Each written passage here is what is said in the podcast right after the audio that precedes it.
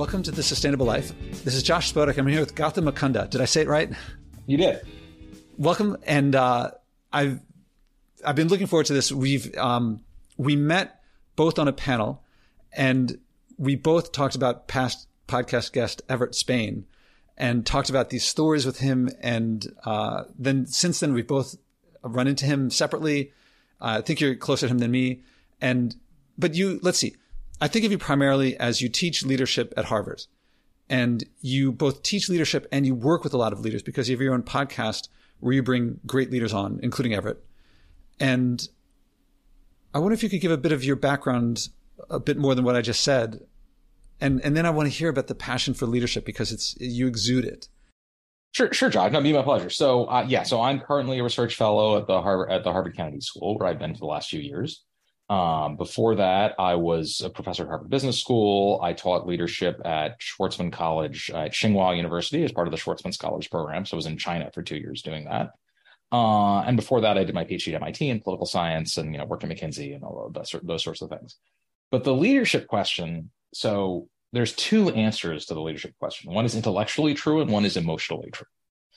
Um, the intellectually true answer is leadership, when I was doing my PhD, was I decided the most important thing about which we knew the least.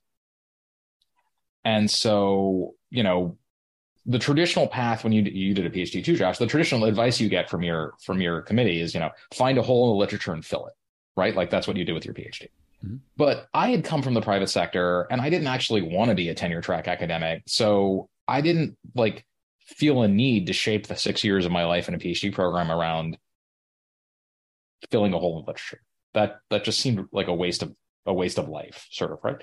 So I decided I wanted to take on a really, really big problem and see what I could figure out. And if it, you know, if it ended up that I couldn't be an academic, that was fine. I didn't want to be an academic. I just go back to the private sector or something, or the government or something like that. And so the leadership. So if you looked at, for example, I was in political science. If you look at the political science on leadership, what it mostly says is that leaders don't matter. That's just, you know, that's the basic thrust of most of the literature. Some of the most important books of internet on international relations ever written don't even mention leaders. They're just not part of the topic. It's something that we study. And having come from the private sector, I thought this was crazy, right? Like, like you, I have ne- had never, and to this day, have never spoken with a practitioner, a journalist, even a historian, right? And asked them to explain what's going on inside an organization and not almost immediately have that conversation revolve around what's happening inside of the head of the person in charge. Mm. And so intellectually, I just thought that this was a huge puzzle and we needed to figure it out. And then what that became was trying to understand the answer to a question that people have talked about since almost as long as people have been having intellectual debates, right? Going all the way back to the ancient Greeks was trying to answer this question of do individuals matter? Or is history just just all driven about larger social forces right? So do we actually care about the people who are the, who, who made the decisions or the decisions just a product of circumstances and anyone else would have made the same decisions of the same kind so that's the intellectual answer and it's a true answer. But the emotional answer is when i was in high school really pretty early in my high school career i started reading about military history because my high school librarian was one of these sort of almost almost like a you know like like a caricature from a from you know from a from an old English novel librarian who loved to take studious you know students under his wing and introduce them to whole intellectual worlds they never understood known anything about. And he introduced me to military history, which I knew nothing about. And I rapidly became fascinated with it. And in fact, a big, as you know, Josh, a big chunk of my professional life has been involved working with the military. And so there's sort of an outgrowth of that very early interest. Um, but the thing that you get when you read about military history, at least for me, that sprang out over and over again, was that it's not just that leadership is centri- central to the stories that you learn, because of course it is.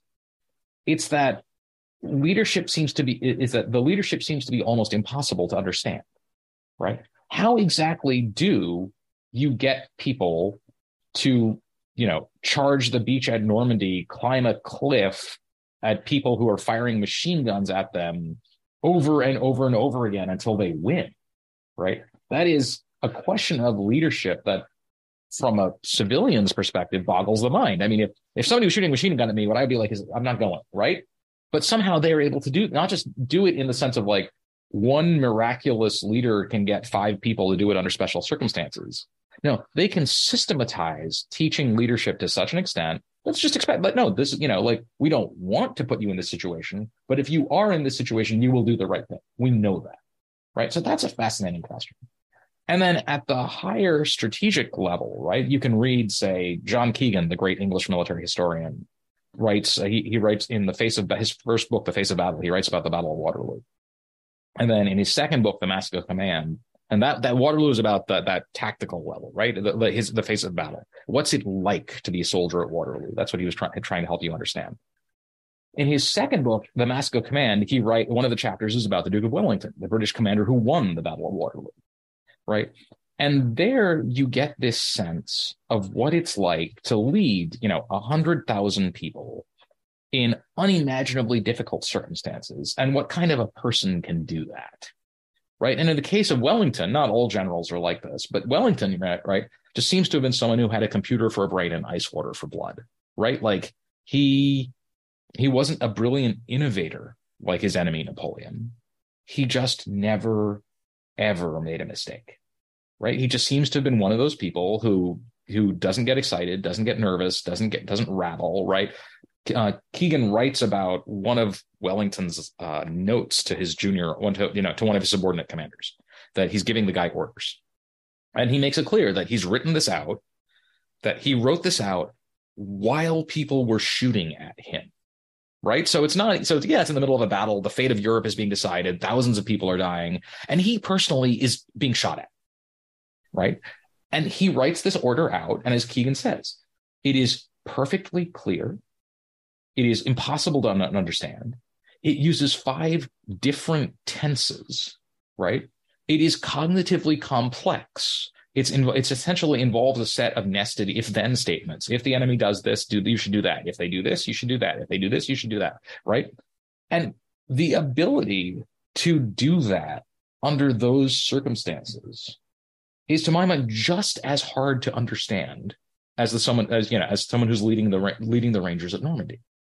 And it just became this sort of engaging, fascinating question. What sort of a, you know, how do you, how do you, what's either what sort of a person does that, or how do you become the sort of person who does that? And what are they like? And I've been lucky enough to get to know, you know, sort of the, uh, you know, sort of the, we, we were just talking about a few minutes ago, Josh. In my opinion, America's greatest living soldier, Stan McChrystal, right, has become a very good friend.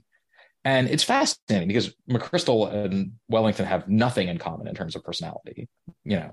And yet we're able to reach sort of equivalent heights of their of the same career with extraordinary sort of extraordinarily levels of success.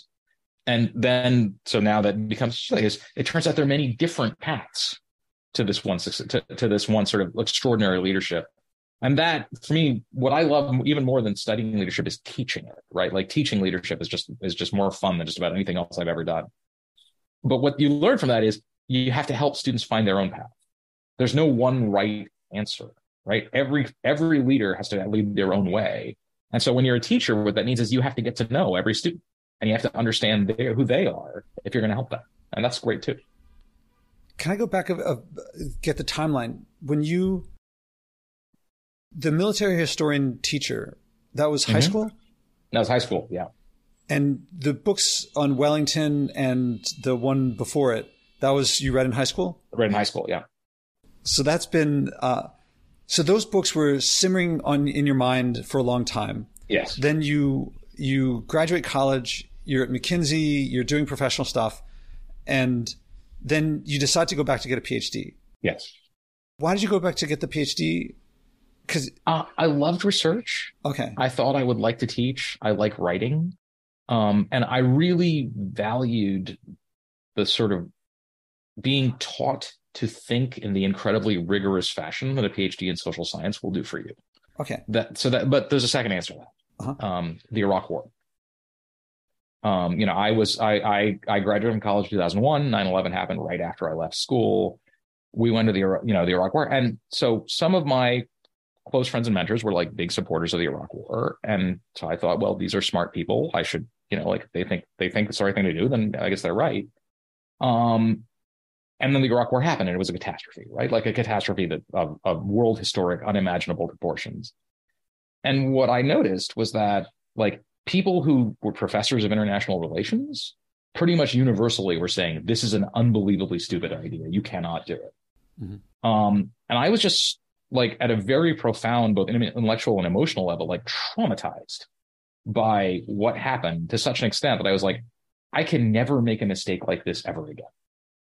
And there was a group of people who got it right, and they got it right for good reasons, mm-hmm. and I should go learn from them. Okay, so so that's what got you to go there. Yeah. Uh, and it wasn't to be a, a, a tenure track professor. That was not that was not an interest. And so when they said, "What thesis do you want to do?" Okay, this question in the back of your mind. Here's my chance to answer it. The, not question, but this um, this pursuit. I can I can follow up on that. That that's yes. been on my mind since high school. so you like dove into it. You're not like, I want to get a job in this professor place. So you're not constrained by. Uh, uh you're constrained by what's most interesting to you. So you're fascinated by it. And yeah. I guess in the in the context, I think that there's been for a long time there's a great man of history mm-hmm. uh, perspective, and it sounds like you it sounds like you were describing like uh, a backlash against that, saying no, no, no, it's the opposite. There is no, and and you're thinking maybe there's some uh, synthesis of these things that, and you want to, and so you're really fascinated by that, and lo and behold, it could have been the teaching leadership sucked for you, but it turns out to be something that's fat, that you love. So things are great. I mean, do I read that right? Like you're doing what you, you love doing. Uh, no, you read it exactly right. Um, it, you know, like Edward Teller, the you know the physicist, once said that I'm not a I, I have many monomanias. So my wife always says your problem is you're interested in everything, which is true, right? Like like that's kind of a big chunk of my life. But yeah, no, it, it's it is. I feel uniquely lucky in that I made a set of choices about my PhD, things like that, that were in any rational sense, in terms of like maximizing your career outcomes, bad ones. I mean, you know, like I, I would not, if I were a PhD advisor to me, tell me to do what I did, right? Like, and I always tell my students, you know, like, like you should not necessarily learn from my example, except possibly as a cautionary tale. Um, but for me, yeah, I, I meant that, yeah, there have been times when it was a very difficult path, right? Like, but it meant that I, at least I won't say I was always doing things that I loved, but I got a chance to do stuff that I loved quite a lot. And when I did, it was just that life was just better in every regard. When you you said everyone has a different path to leadership. How about teaching of leadership? I think that teaching leadership, um, maybe there you have to do things different, individual for each person. But is your task similar from person to person? So it isn't. It is. So the similarity is you need to fit. Is is I need to figure out who you, how I can help you become the leader that you were meant to be, not the leader that I was meant to be. Right. Which I mean, so, um, so you can see leaders, right, whose proteges do very well, and they're leaders whose proteges do very poorly. That's a pretty consistent pattern. You know, like across sports, you'll see coaches whose assistant coaches go off to great success consistently, and you see coaches whose assistant coaches never succeed. Um, and the ones whose assistant coaches never succeed, the problem seems to be that they do not allow their juniors to build their own identity. Right? Uh-huh. The people that the, their proteges tried to be all, all they taught them to do was to be them, as opposed to be themselves. Mm-hmm. And that so as a as a as a leadership professor, right? Um, so I, am an HBS product, not in the sense that I have a degree from there, but in the sense that I was that I spent seven years in the faculty there, mm-hmm. which is, if anything, an even more sort of an all-encompassing experience. Um, and they, you know, HBS has a way of teaching you to teach. And you know, we, we do the case method, right? So I don't stand up and I, I used to, but now after seven years HBS, I don't stand up and lecture anymore. I don't like like like I like we don't do the this is the right answer. Mm-hmm. We do is present a case and then you walk through students through the case and you know one of the most interesting things about the case method, one of the best things about the case method, is you're standing in front of a room of 94 extremely intelligent, highly motivated people. All of them have the exact same facts available to them, right? They have all read the same 15 page case. And those 94 different, different people will come up with like 30 different things that you should do. So like is, i mean one is in and of itself isn't that just a fascinating fact right like, like like all of these people really smart people like cannot agree even though they all have the exact same information like that's kind of that's kind of great but as a leader then you have to figure out okay so for you like let's help let's help you realize right that for student x the right thing to do is to like stand up and make the charismatic speech at the beginning because that's what works for your personality and your people will respond to it. And for student Y, you've got to figure out that actually that's not something you're ever going to do, right? That's not who you are. That doesn't make you a bad leader or a less effective leader. It just means that you need a different approach. I want to take a step back here for a second. And I got to humble brag a second here. Go for it. Maybe I told you about this that um, living in New York City, one of the cool things is that if you go online, you can get free tickets to go see uh, the Late Show with Stephen Colbert mm-hmm. recorded in person. And some people travel, you know, they have to schedule it. But if you're here, every now and then I just go on and, and see if you can get it. Yeah. Yeah. Most of the time, no tickets available. But sometimes there's a ticket. So I go a little while ago and I bring my nephew. And there's a comedian who comes on before and he calls people up from the audience. And uh, he picked me. And I, so I brought my nephew up and it was so much fun. And uh, he says, so what do you do? I say, I, I, teach at NYU. And he goes, what do you teach? I go, leadership. And he was like, whoa. And the whole audience, you could tell, like, they were like, and I forgot that before business school, I didn't know that there were classes in leadership. And I didn't know you could teach it. I thought, you know, obviously Martin Luther King was born with it. I'm not. And therefore, end of story. And I mean, people who listen to this podcast are going to know. I mean, I teach it and I, I've, I took the classes and so forth. But how, was was teaching leadership? Did that? Did you learn leadership growing up? Was that a formal? Did you know that this is something you could study or practice rather?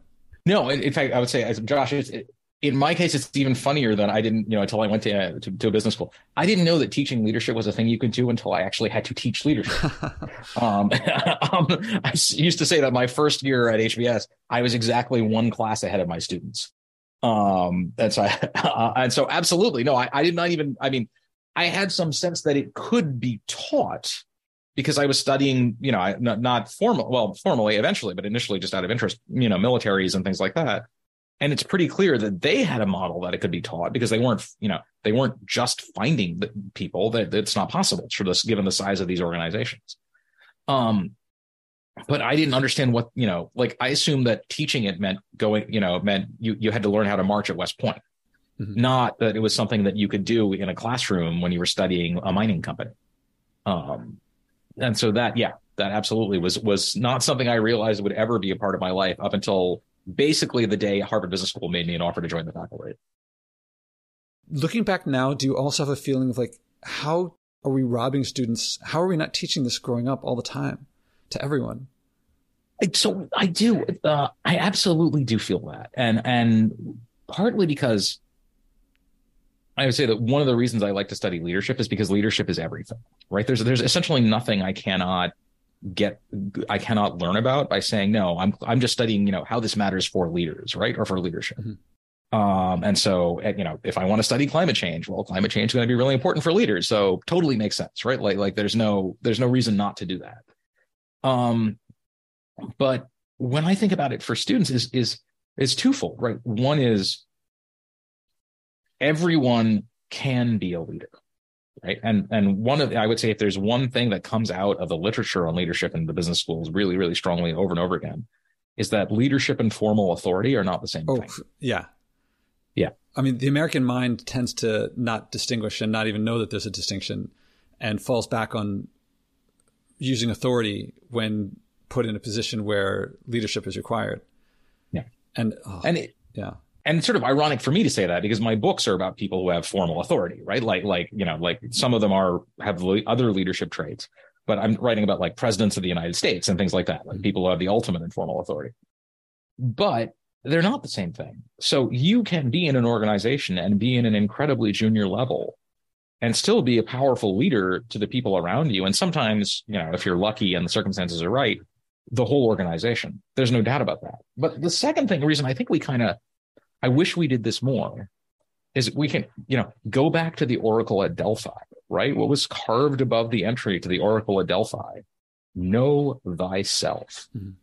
Right? You cannot be an effective leader for the long term if you don't understand who you are. I'm not sure you can be an effective person for the long term if you don't understand who you are. And I think that by that learning about how to be a leader is one of the most effective ways to learn about your own self and your identity and your values. And by not giving people that pathway to it until, you know, graduate school, if they do an MBA or something like that, I think we're really denying them that wonderful chance to become more fully self actualized people as well. This may sound off topic, but have you read uh, The Dawn of Everything or Sebastian Junger's book, Tribe? So, uh, so, Tribe is on my Kindle. I haven't, I don't even think I've heard of the Dawn of Everything. Oh, so it's this bit. Yeah, it came out I think last year. I mean, it's like 700 pages, so it's it's it's it's a lot. Yeah, and it woke me up to I'm going to say this all too quick, but when I grew up, I learned that there were these Stone Age cultures out there that somehow hadn't gotten the picture, uh, gotten with the program, and we had to help them become like us, and and and they're backward and we're forward, and and and today a lot of people think, Josh, you want us to return to the Stone Age, but these in, indigenous cultures are actually from these these two books were my introduction into it, and I I, I don't want to like overgeneralize, and I, people are going to misunderstand and they're going to project onto me saying things that I'm not saying, like noble savage or things like that. But that's not what I'm saying. But they're very, apparently, they're very sophisticated in terms of their social interactions.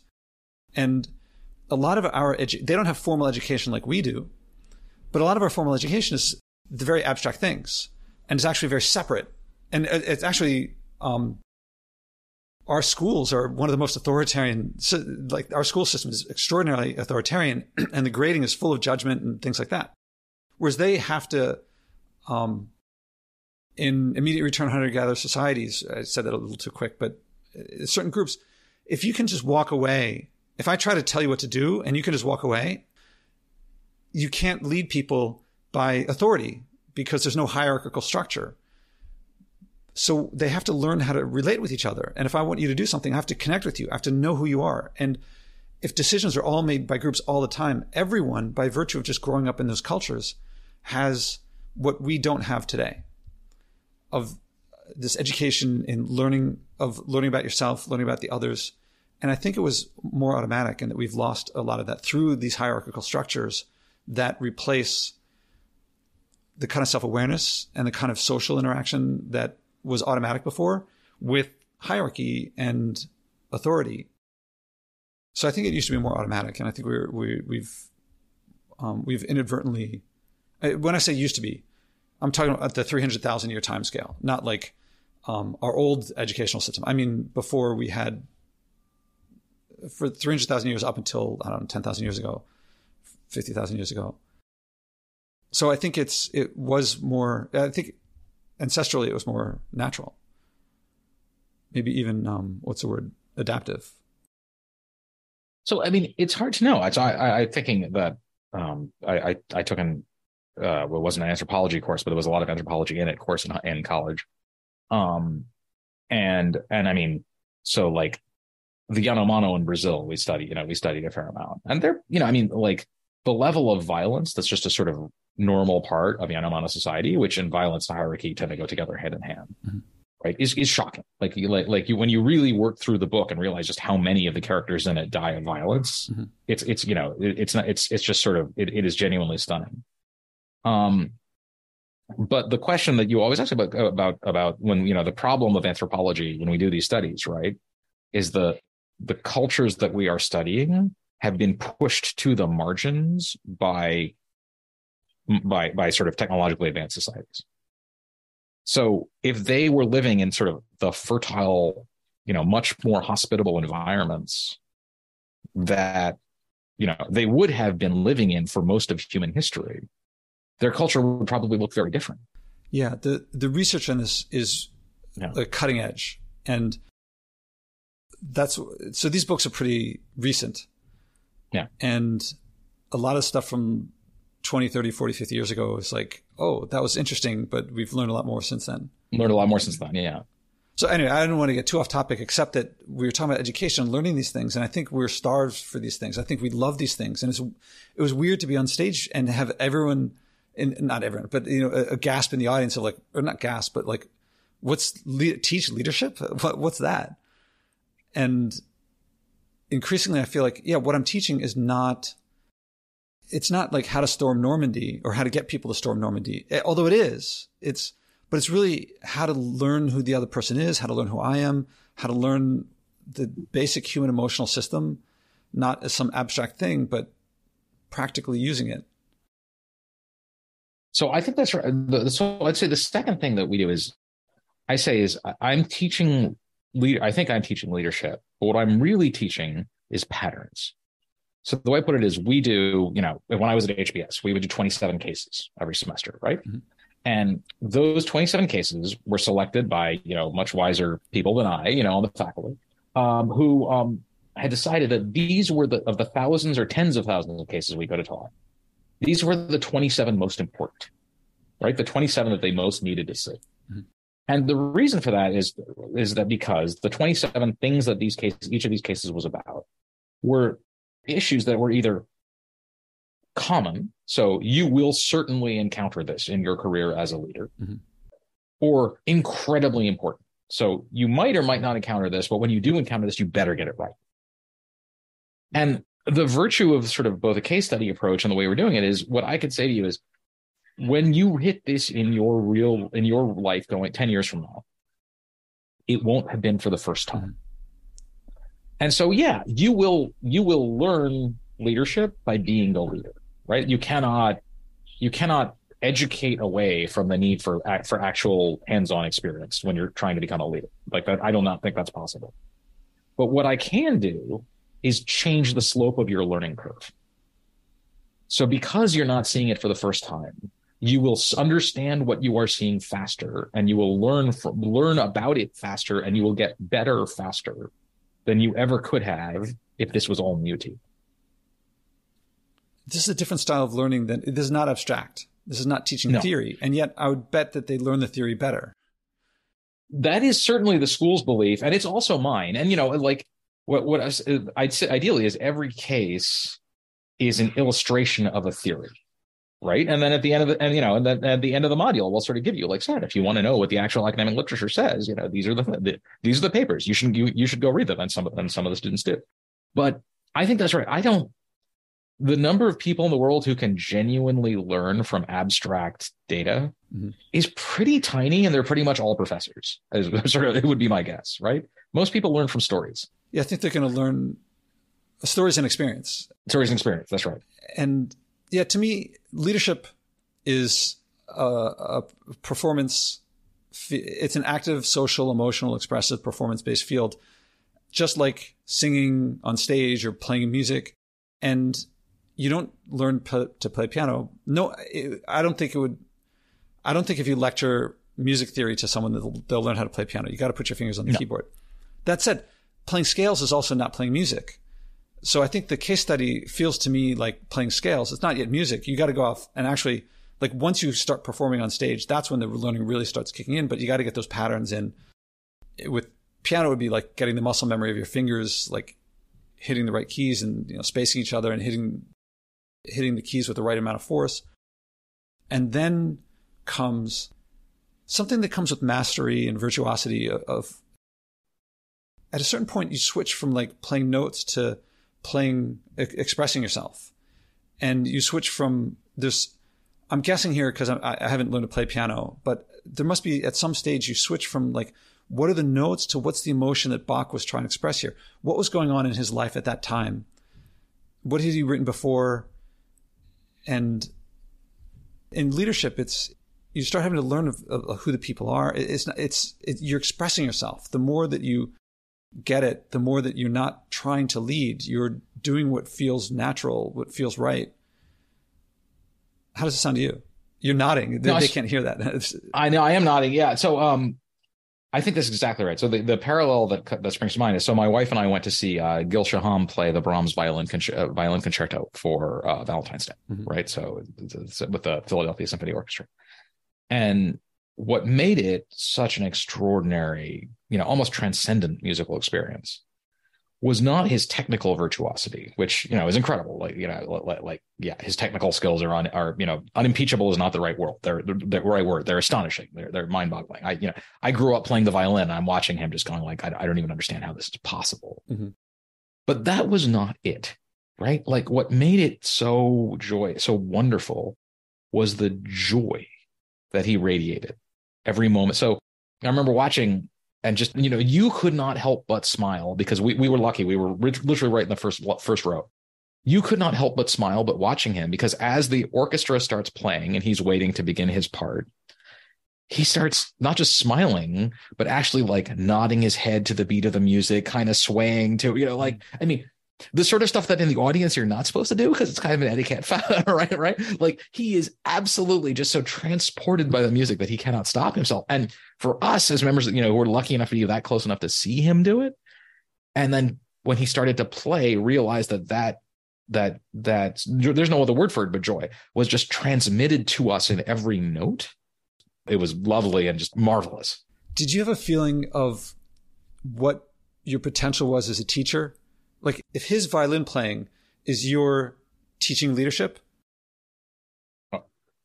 i mean i, I will say i have worked with people who are that good mm-hmm. um i don't think i am yet do, do you see I mean, does it help you see your potential do, I mean, do you yeah. feel like oh i want to i want to ooze with joy to my students so that they feel the way when i teach i want them to feel the way i feel watching him play that's yes. So my, my and, and that is, I mean, uh, is so I, I remember giving advice to one of my colleagues who was struggling a little bit.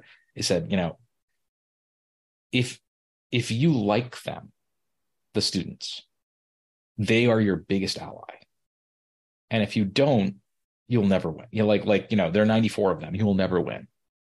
You have to like them, right? Like you have to be in. Yeah, you they have to feel that you are having fun when you're in the classroom with them, right? That doesn't mean you can't be tough on them. It doesn't mean you can't be hard. It doesn't mean you can't have high standards, but you have to, they have to believe you're having fun. Um, and so the moment I'll, I'll never, I will not forget where I was like, oh, okay, this is, is, um, so my, one of the cases I wrote, it's my favorite case. I'm proud to say it's a lot of people's favorite case is about this woman, amazing woman named Cynthia Carroll, Cynthia Carroll, who was the CEO of Anglo American Mining, came in and transformed their safety culture. So she, Cynthia is amazing. She's one of the most remarkable human beings I've ever met.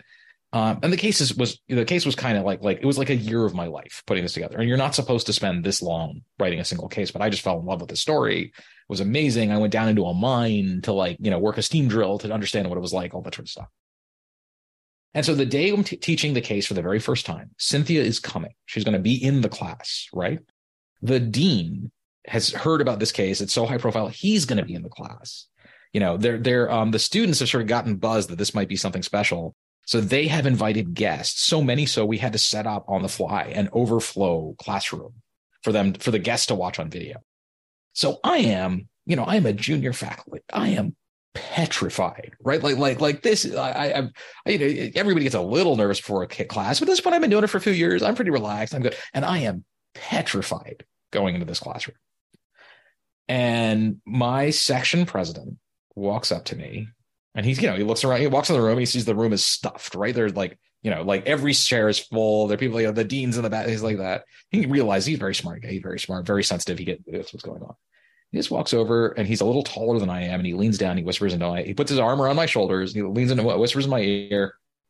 Don't worry, prof. We got your back. This is going. This is going to be fun. and I was like, "Oh my god!"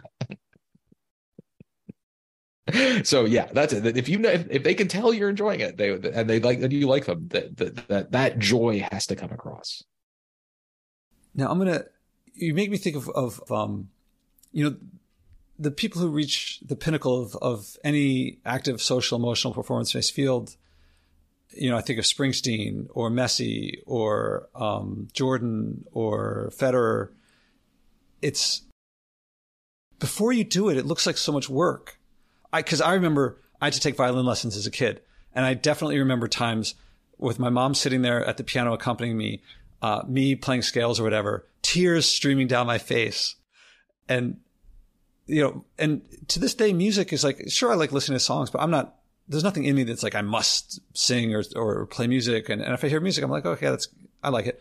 But when I was studying physics, man, I would just go to the library and I just look at the books on the shelf and think like, I can't wait till I can get to this stuff. And what is this? And likewise with playing ultimate, like how, you know, running sprints in the rain. And this is nowhere near the level of, of other players. But when I think of Springsteen playing, I mean, you know, he snaps his fingers and he's going to sell out 10 nights in a row at Giant Stadium. And no, like, no question. Of course. Like, it's going to happen. And, and everyone's going to walk away like that was the best show I've ever seen. And, and many people are going to, will have bought tickets to all 10 shows. Yeah. And we'll see all 10. And he's playing for like someone who hasn't been born yet. You know, some future musician is, he's in part playing for like changing music. And, uh, now I'm going to, I don't know if this is going to sound like too big of a jump, but to me, it's totally natural is that I look at the world and sustainability is like a big issue. it, it is the issue. I mean, people can talk about AI or talk about, um, uh, democracy falling apart, but I think, uh, all right, maybe I, I, this is a big one. And so I'm called. I, I can, I can see that there are issues that other people don't see and I can see solutions that other people don't see. And I think we can get there and, and really enjoy it. Part of the step is you can't lead people to live by values that you live the opposite of. I have to practice it. So when I'm going up and down the stairs, bringing the solar panels up to the roof, or going for a month without cooked food because it, there hasn't been enough sunshine to to power the pressure cooker. I know that there's like I'm playing my scales, and I know that at the other end of it is exuding fun because I know that I know what's available. I haven't worked with the military. I feel like the military must have that as well. I mean, the the level of service. I think so. I mean, so the, the you know the finest officers you meet and the finest enlisted people you meet, right? So you know Everett is the quintessential example of that, but Stan is as well. There are plenty of others, right? Like like it's not that they don't have a. It's not that the life doesn't impose extraordinary burdens. Um. So I mean, Stan, I I like I've known him for years, and I did not know it had been this bad. He spent when he was deployed at one point. He spent five years out of the country. Like he didn't see his family for five years, basically. You know, other than maybe like for a day, one or two, a day or two here and there mm-hmm. over that stretch of time. I can't imagine doing that. I mean, I just can't. Right, but for you know for him he was he was serving his country right he was doing what he needed to he was doing what his you know country needed him to do and because he's Stan. He's the only person who could do it, right? So, so I, I understand both why that was necessary, and you know, you know, and regret the necessity of it, and also just, but there's this sense of, I think most of us never get the sense that we are doing something that matters, or if we do, it's not that common. And maybe the mo- I mean I'm I, I'm 100 percent certain you've read Man's Man's Search for Meaning, oh, yes. Josh. Yeah, yeah, and like meaning is possibly the most powerful thing that we can have, right? The sense of purpose that we're doing this for a reason, and it does make what seems otherwise unbearable things deeply bearable. And so, um, one of my friends, best friends in college, was a Goldman, you know, right out of college, and I remember, you know, he was working the hundred hour week type stuff, and and he hated it, right? and he was miserable and he, he was about to quit and he was on the phone with me and and I was like, well, you know, look, you you know, you're better off making it through the two years and then leaving than than leaving in the middle, right? That just you know, you're almost through, like just make it through like that. And that that was my advice to him, which you know, which I guess he took. But what struck me was, you know, a few years later, he had a different job in which he was working probably harder than he did at Goldman, mm-hmm. and he loved it mm-hmm. because he had meaning, right? It wasn't the hours; it was the sense that you know that you know grinding through the mill for an M&A that would make, you know, make a lot of fees, but do no good to anyone and probably do a fair amount of harm to a lot of people was valueless. Whereas this was something that was really transcendently valuable that I, you can see with, um, I think it's actually one of the hardest things for, for vets who, especially for in, in elite, uh, in elite units is when they leave, they sort of don't get that anymore right? There, there are not as many places for them to get that, especially at that level of intensity. Well, it's not handed to them. It's still available. It's available, yeah, but it's not. They have to find it um, or create it. That's right, and it's hard to, and it can be hard to do. So for, for teaching, for example, so I'm just thinking back is the this the, the emotional. If you really love teaching, the emotional valence is so high So my example of that is I, you know, during the pandemic, I taught over Zoom. And, you know, the emotional intensity of Zoom is like 1% of doing yeah. it in a classroom, right? Yeah. But even despite that, it was so noticeable that our dog absolutely refused to allow me to teach without him in the room. Uh-huh. Right. So literally, the one time I tried to teach and he kind of like got caught, you know, in a different room and the door closed, he started barking and complaining so loudly that you could you could hear him over the Zoom.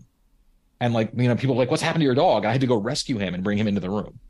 Um, but if he was in the room, he sat at my feet in perfect silence. Right. All he wanted is he, you know, he could tell the emotional intensity, you know, and the joy of this experience of just how great it is to teach, even over Zoom. And he wanted to, and he was, it was critically important to him to be a part of it. Crossing the species barrier. Yeah. Like this is just such a great learning that like my dog could pick up just how much, how, just what an experience it was that he had to be part of it. All right, I'm going to switch over. I've told you about the Spodek method. I'm going to share it with you.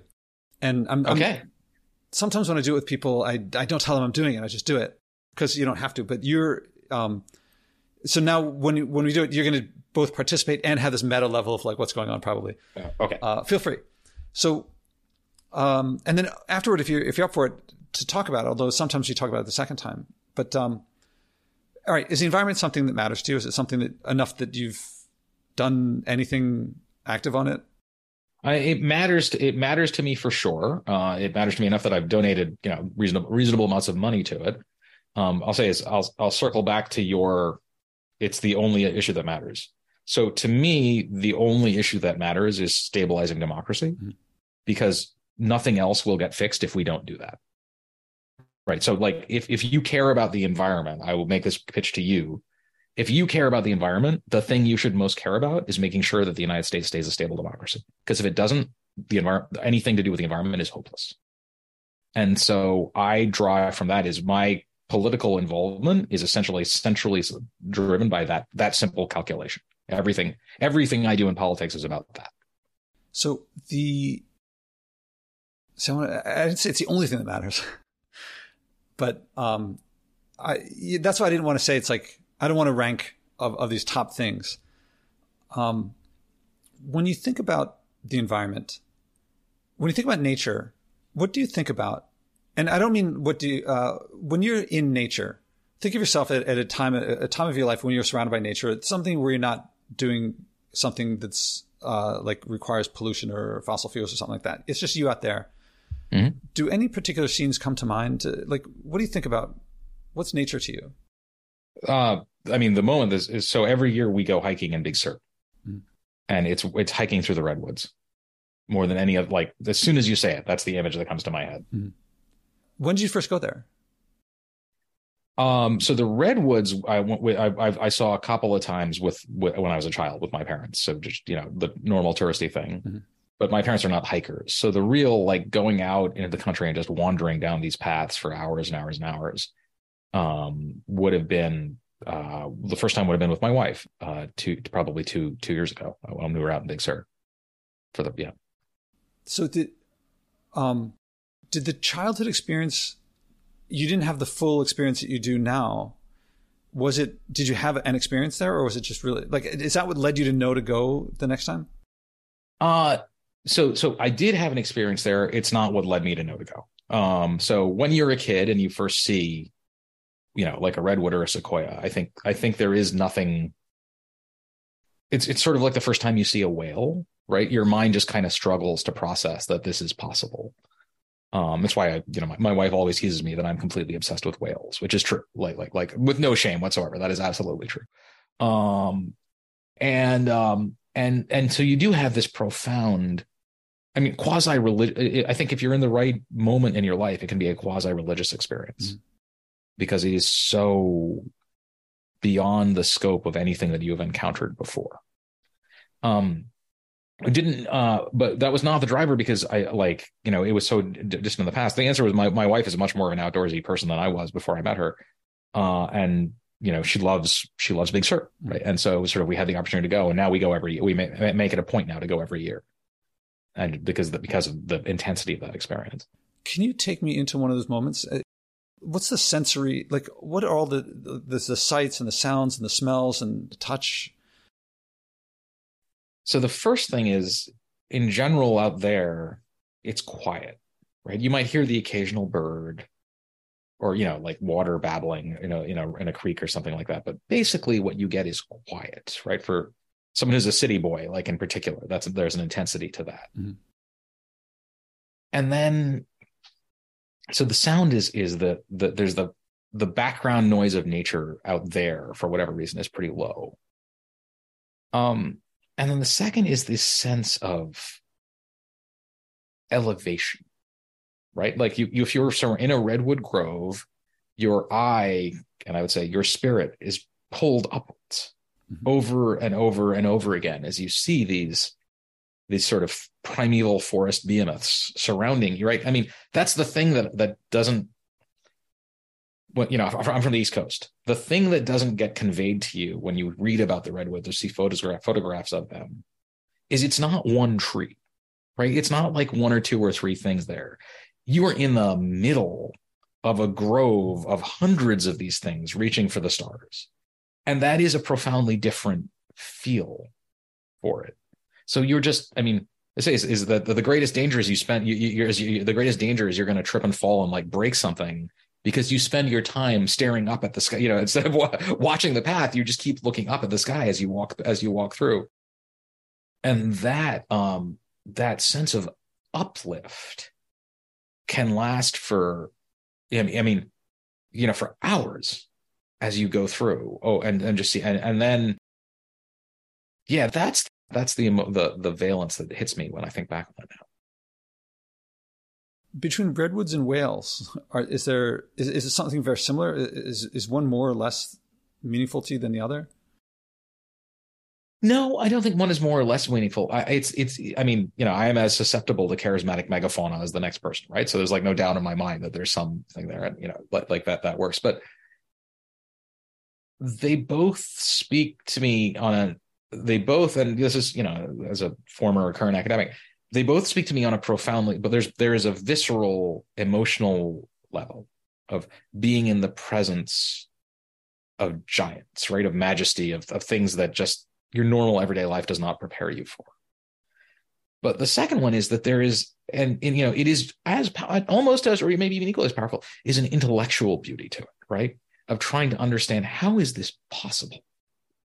So whales, for example, um, there's a, a, lovely essay um, that you can find if you Google titled something like "The Mere Existence of Whales." So whales are impossible, and the reason for this is that um, is cancer. So wait, before you go, mm-hmm. I don't want to. I, want to step back from the uh, intellectual part yeah. and go back to the emotions. Can you name some of the emotions? I mean, you said elevate and uplift I'm not sure if that's if those are exactly emotions, but can you? Those are awe, right? The first one, the overwhelming one, is awe. Mm-hmm. So the I, I the first time I went with my family when I was a teenager, we went on a whale watch in in Alaska, right? So we were just on a boat, mm-hmm. and we were very very very lucky, right? I mean, the the guide who did the had done thousands of these whale watches was like, I've never, you know, this has never happened before type whale watch where one of these guys, one of these whales, you know, came up to the boat you know, rubbed up against the side oh. and hung out with us for like 15 minutes. Right. I'll, I'll, never forget, you know, getting, getting spouted on by a whale, you know, as a teenager to the extent that you could literally just lean out and you could touch the whale. And, and I did. Like, I mean, there was, wow. he didn't, didn't bother him. Right. Yeah. Like, like he was there for a long time, just decided to, to, to investigate the boat before it went back to, to, to eating, I guess. And so you can just imagine, you know, someone, a teenager growing up in the suburbs and things like that. You know, like my contact with nature is basically the rabbits you see once in a while, right? It's pretty peripheral. Mm-hmm. Leaning over and being in physical contact with, you know, with, I think it was like a, humpback whale, mm-hmm. right? Like there is nothing that can prepare you for that you could see the texture of its skin. You can you could feel the texture. Like I felt the texture of it. I lit, lit, reached out with my hand and touched the whale. Um, and it stayed. And it's yeah. the this is just. I mean, you're, you're. I'm taking it in, and I'm thinking, I haven't had an experience at that of that scale before. So I'm trying to imagine it, but I can't. Well, given these emotions that you felt, the awe, the the elevation, the I don't know what you I don't know how to put a word to what you're describing. Uh, I invite you. This is at your option. Yeah. I invite you to think of something you could do day to day. It doesn't have to be the rest of your life. It can be just trying it out in your regular life to manifest some instance of that emotion or something like that. Could you do something? Could you think of something, or maybe the two of us together think of something to create something like that feeling of awe? You know, not flying over there to see it, but, um, and if you're up for it, and I have to clarify something I did not say that almost everybody hears or projects. I'm not saying what can you do to protect them. I'm not saying what can you do to help the environment. This has nothing to do with fixing the world. If that happens, great, but that's not the point. Mm-hmm. It's for you to experience some of the best feelings of nature in regular life. And some people choose to do something that they change their lives forever. Some people choose to do something. Oh, I've been meaning to try something out. Maybe this is my chance to try it. Uh, there are three constraints that I find help. One is that not something something you're not already doing. If it's something you're doing and you want to augment it, that can work. Uh, and then something you do with your own hands. So a lot of people I work with are leaders and they're tempted to say, "Oh, I'll get my team to do X." We don't learn from other people's experience. So it's something you do with your own hands and something with some physical component. So it has to be something you actually do that not just watching a documentary, reading a book. Uh, and there has to be some element of you can't leave things worse than you found it. Ideally, uh, after it's done, you have some sense of like, I left it better than I found it. So are you ever trying to think of something you could do and practice that would manifest something like that? Yeah, no, I mean, I think it would be wonderful to be, especially to be able to do on a, you know, I mean, you have these mo, I mean, you have these moments and you remember them for the rest of your life, mm-hmm. right? And certainly, I mean, we go back to Big Sur every year because we we're trying to recapture that, and with a fair degree of success. I mean, we've we've been twice, and I'd say it happens happened consistently both times. But to do that more than you know a handful of times a year would be a wonderful, a wonderful thing. Um, and I'm trying to imagine what it would be, you know, like you know, I, I, I, like I live in the center. You know, I, when I say I live in the center of the city, and it's not a metaphor. I literally live at the mathematical center of Boston, right? You know, on top of it. Um, and so you know, how would you, how would you do that? You know, uh, and try to and try to experience that. That's part of the challenge. Is like this step yeah. is, is can you recreate it? I mean, you know, you're not going to plant redwoods and have them grow all around you overnight. No. but you might not need that full on thing to get something worth having. And here at this stage, so if you're up for it, it, it takes mm-hmm. every now and then someone will say, "Oh, you know, I've been meaning to do X for a while," and they're they're like, and it fits. But usually, it's a back and forth that takes a few trials, a few explore, explorations. But then, and then it usually clicks, and someone's like, "Oh," and they come up with something. Does anything come to mind or a particular direction? I mean, the closest I've come is so I mean, I used to in the most in the most narrow sense of this word. I, I used to sail, mm-hmm. right? And so by that I mean like like like you know I took a few lessons out on the Charles River, like sailing, like not. I'm not saying real thing. Uh, my wife was a competitive sailor, oh. right? You know, like like big boats. But when you talk to when you talk to sailors, you know, I mean, think about what you can do in an urban setting, mm-hmm. right? When you talk to sailors about what it's like to be on the ocean, that's the that sounds to me often quite similar mm-hmm. and that's the thing i can think of that we like hmm, maybe you know if there was a way to you know there's a way to do more of that like it's it's a you know a time and a discipline question not a not a like is it possible question mm-hmm. that's the first thing that pops into my mind is they seem to get that feeling out of being on the ocean i have to say i took sailing lessons out in the harbor here and then yeah i mean that for me is I wouldn't say transcendent. It certainly wasn't the, it wouldn't match your whale experience, but it certainly takes me to another world. I mean, I'm only a few miles from home. It's, it's like, I can see, I, I can't quite see my home from the boat when I'm out on the New York harbor, but I'm a world away. I mean, yeah. So yeah, let's pursue if there's something in this direction. Because the next step would be to make it a SMART goal, something specific, measurable. I, you probably know the acronym I mean, I've heard it. Yeah, I, I, but specific, measurable, achievable, realistic, time bound, so that if if you could, what I want to set up is so that we can talk afterward, and I, if I ask you how did it go, that you can give me some uh, story of how it went, some meaningful story of how it went. Can you think of something you could do to make it specific? So, I mean, if it was sailing, the specific thing would be okay. So, I'm going to start right, like, like you know, when I get back to Boston, mm-hmm.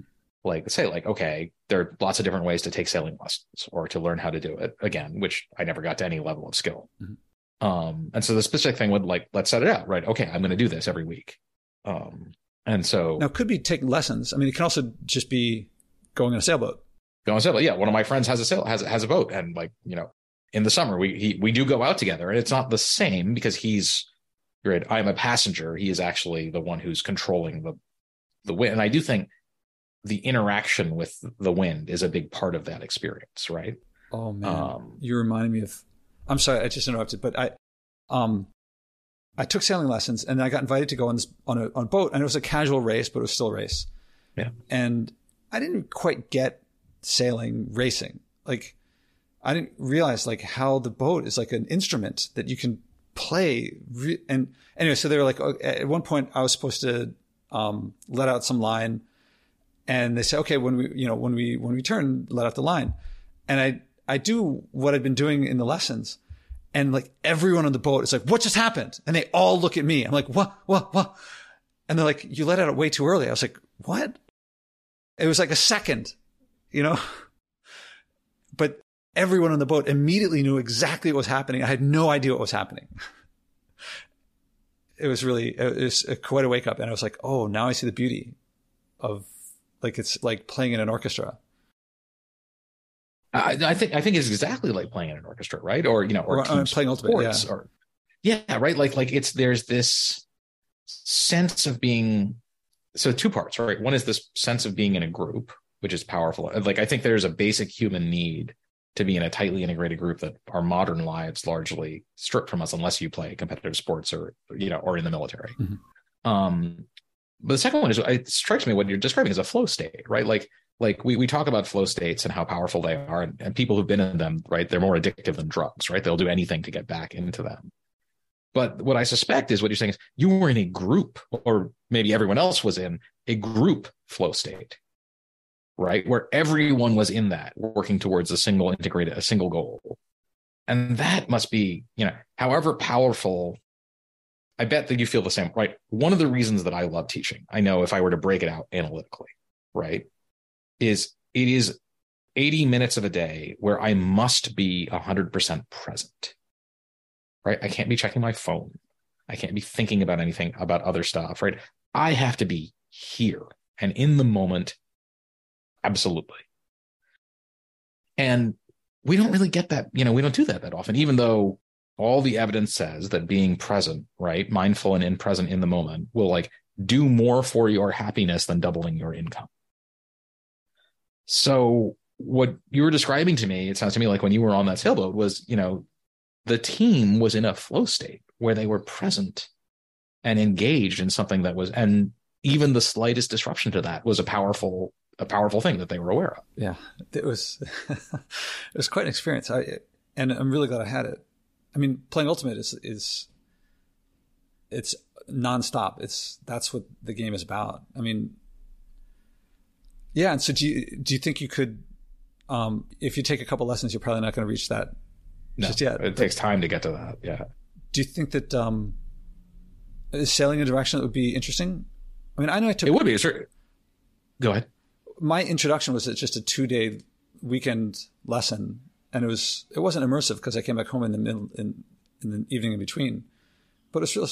Anyway, have you thought about how you, if you're up for it, how to implement it? I have. So, so like, like, I mean, that's something that, you know, my wife has said to me, you know, we, it's something she loves. You know, she used to be a member of a yacht club and things like that. Is that she sailed competitively at nationals. Um, that I think it would be great to do. So it's pure, it's, you know, as always with such things, right? There's sort of, you know, you catch me at a moment, Josh, where my life is about to become like infinitely more complex in the next couple of weeks. Mm-hmm. Um, and the question is, you know, how do you how do you manage that in the context? But um, but it's important, right? As you know, you know, having this conversation with you is kind of driving home for me how important it is in a way that that it is I think for people, especially people like us, it's very easy sort of I once said that I have this heuristic that I got growing up about how do you prioritize your what's what you should do versus you know that it's easiest just do what you want to do and then you know rank, rank the things that you want to do. Mm-hmm. You know, do it in a list from the most thing you most want to do to the least thing, and then just flip the list, and that's the way that's that's the way you're supposed to actually go through.